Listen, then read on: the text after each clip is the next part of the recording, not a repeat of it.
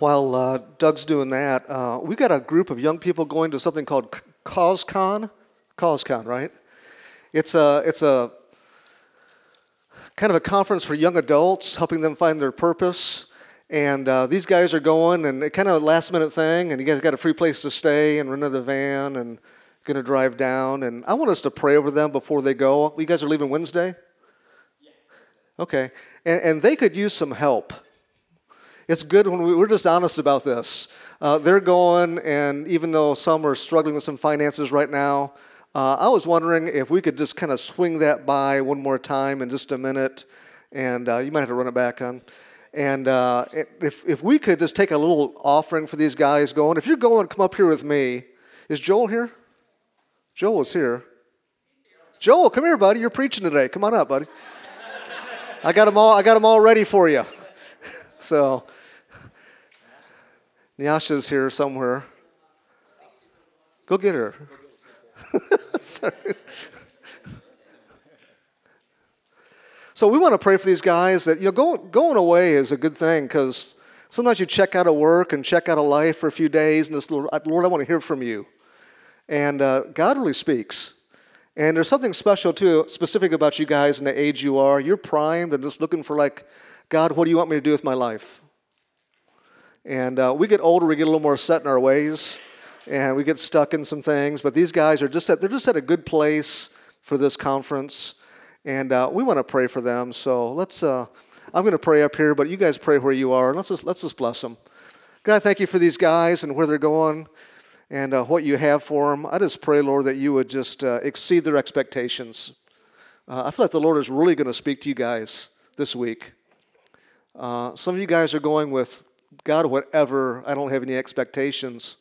Some of you guys have an idea, but Lord, whatever it is, Lord, bless these guys. And fill them up with what you have for them. I pray for safety and protection. It's a long drive to Phoenix. Lord, that you would help them to stay awake and just I'll speak a covering over them in the name of the Lord Jesus. And I pray, Lord, that you would just wipe away that smallness.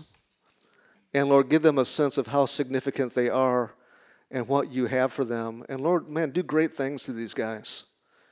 I think the Lord wants to plant some things in you that the size of what it's going to be is going to amaze you. And we bless them in Jesus' name. Amen. Amen. So whatever you can give, Doug's going to come by one more time. If you want to contribute to their trip, we want to make sure they get there okay. And I appreciate you guys having the faith to go, even though all the dollars and cents aren't there. But he'll work it out. And maybe you have some money for food where you can eat while you're gone. I can pack peanut butter and jelly sandwiches for you guys. Spiritual fast. It's good to eat, man. When I go away, I like to eat, you know. So today I'm just going to share one scripture verse. And I'll tell you, I was so excited about today. I'm more excited about the Lord doing what he wants to do. But I just had talking about loving our neighbors. We're going to start this series, and we're going to talk about how to love our neighborhood. You know, a lot of churches don't know their purpose. You know, our purpose is to love God and to love our neighbors.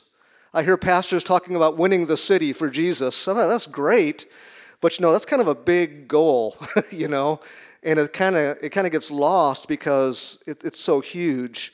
Our goal here at Novo, we just want to love our neighbors, people right around us, and it's so weird. Churches, the last people they reach are the people right around them. We want to know names, and we've been doing a lot, but God wants to take this to the next level. And also, we want to talk about what Arnott, you were alluding to a little bit,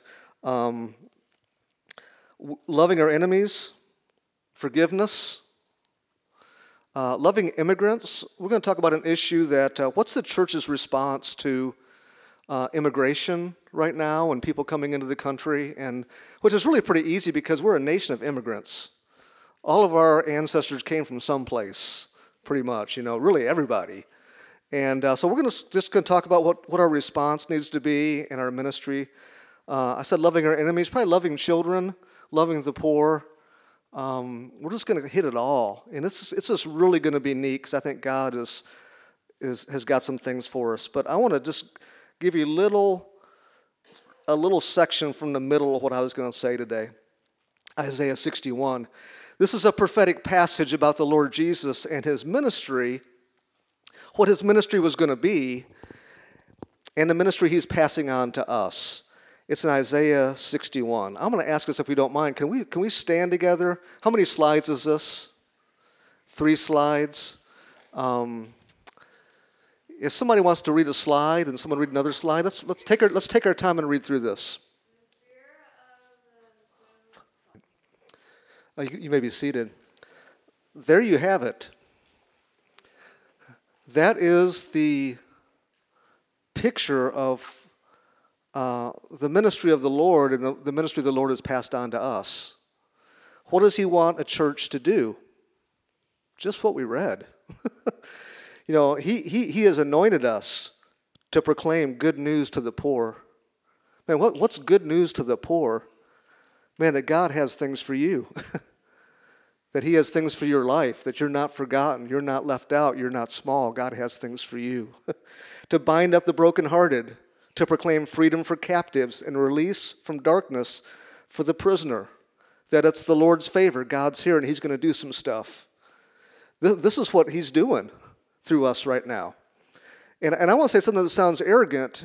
I don't mean it to, because I'm always working on this pride versus confidence kind of thing.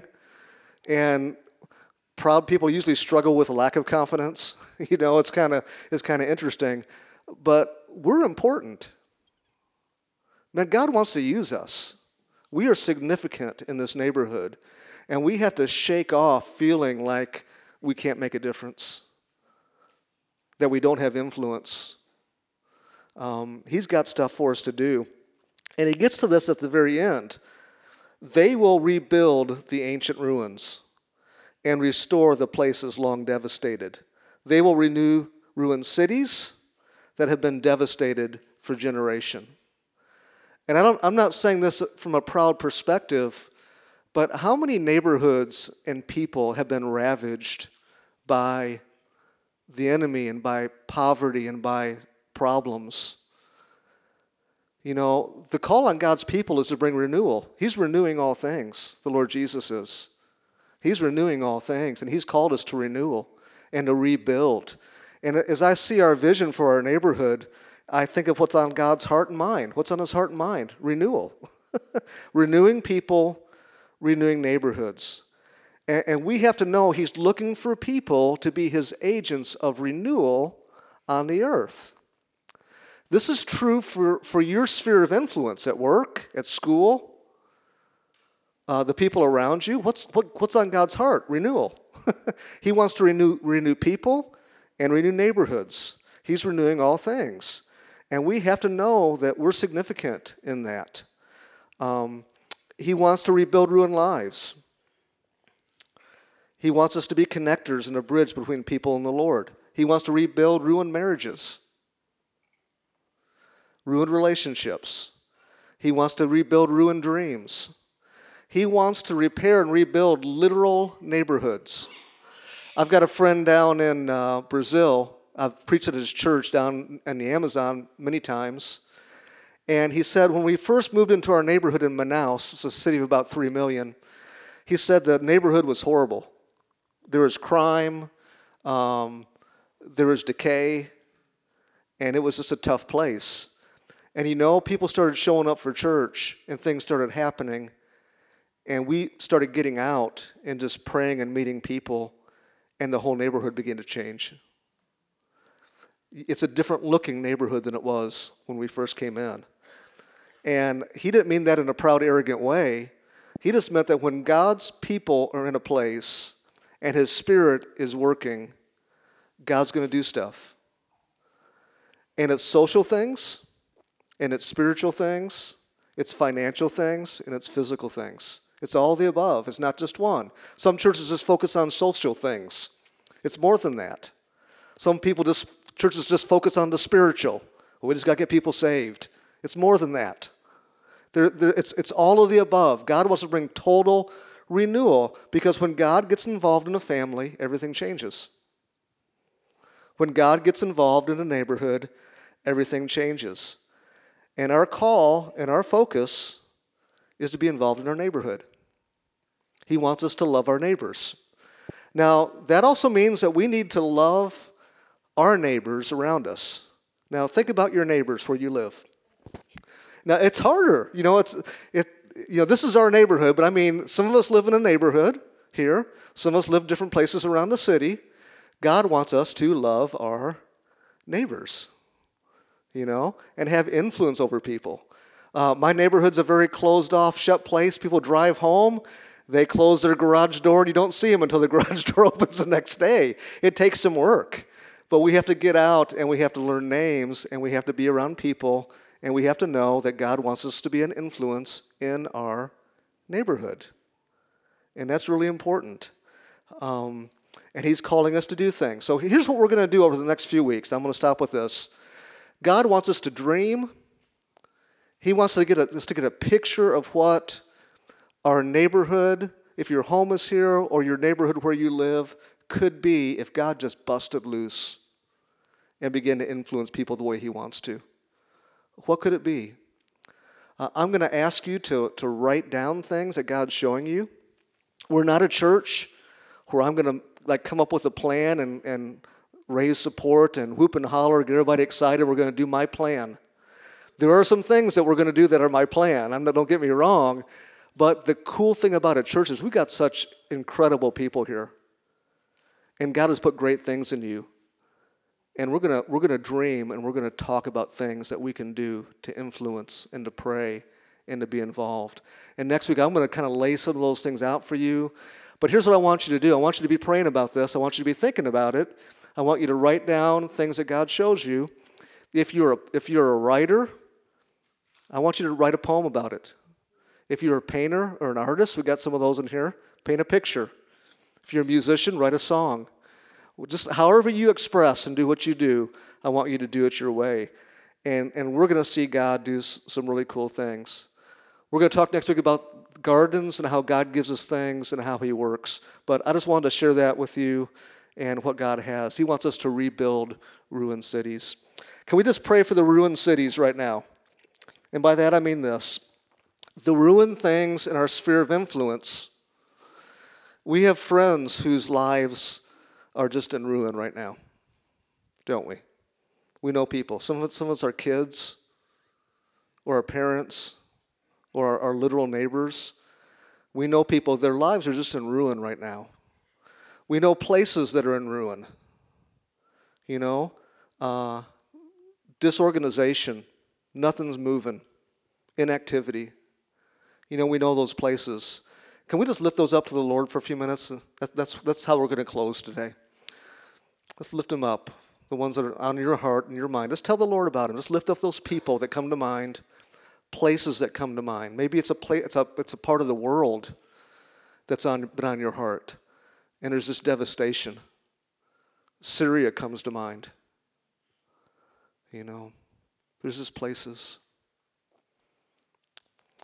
Lord, we thank you for who you are. We thank you for what you're doing today. Lord, we accept our place as the people of God. We thank you, Lord, that you're using us and you're going to continue to use us, Lord, in the neighborhood, at home, around the world. So, God, we lift up these things. Lord, I just think right now of the people right now they're on our minds, that there's this ruin. Lord, we pray for them. You've called us to rebuild the ruined cities. So, God, we just pray for that relationship with those people to strengthen, and we pray for your influence in their life and our influence in their life, that things would grow and increase, that you would take them from devastation and ruin to prosperity and peace in relationship with you. We lift them up. We pray, Lord, for the schools in the city to prosper and for people to be reached, Lord, for violence to diminish, and for your blessings, Lord, just to flow in our schools. Lord, I want to pray for Syria. That sounds kind of crazy. Lord, our land far off where there's so many have been displaced and killed. Lord, that you would just minister to that country, that you would send people, that you'd raise people up to go there and bring ministry. Lord, the way you've raised up Christians all over the world since, Lord, you came. Lord, you send people places where there's a lot of need. And God, I pray you'd send more people to Syria for their good and for your glory. And Lord, we bless you and thank you. We love you today. Thank you for this unconventional time we had together today. And Lord, we love you. And we thank you for the things you're going to do. In the strong name of Jesus, we ask these things. Amen. Amen. Worship team, why don't you come up and just take us out with a song. And enjoy your day. Stick around and hang out a little bit. Just receive what the Lord did today in your life. And we'll close it out today. You guys ready? You've been worshiping for like an hour. You got any more music left in you? Okay. We're going to close with one song, and then we'll kind of spend a little time together and just hang out a little bit this morning.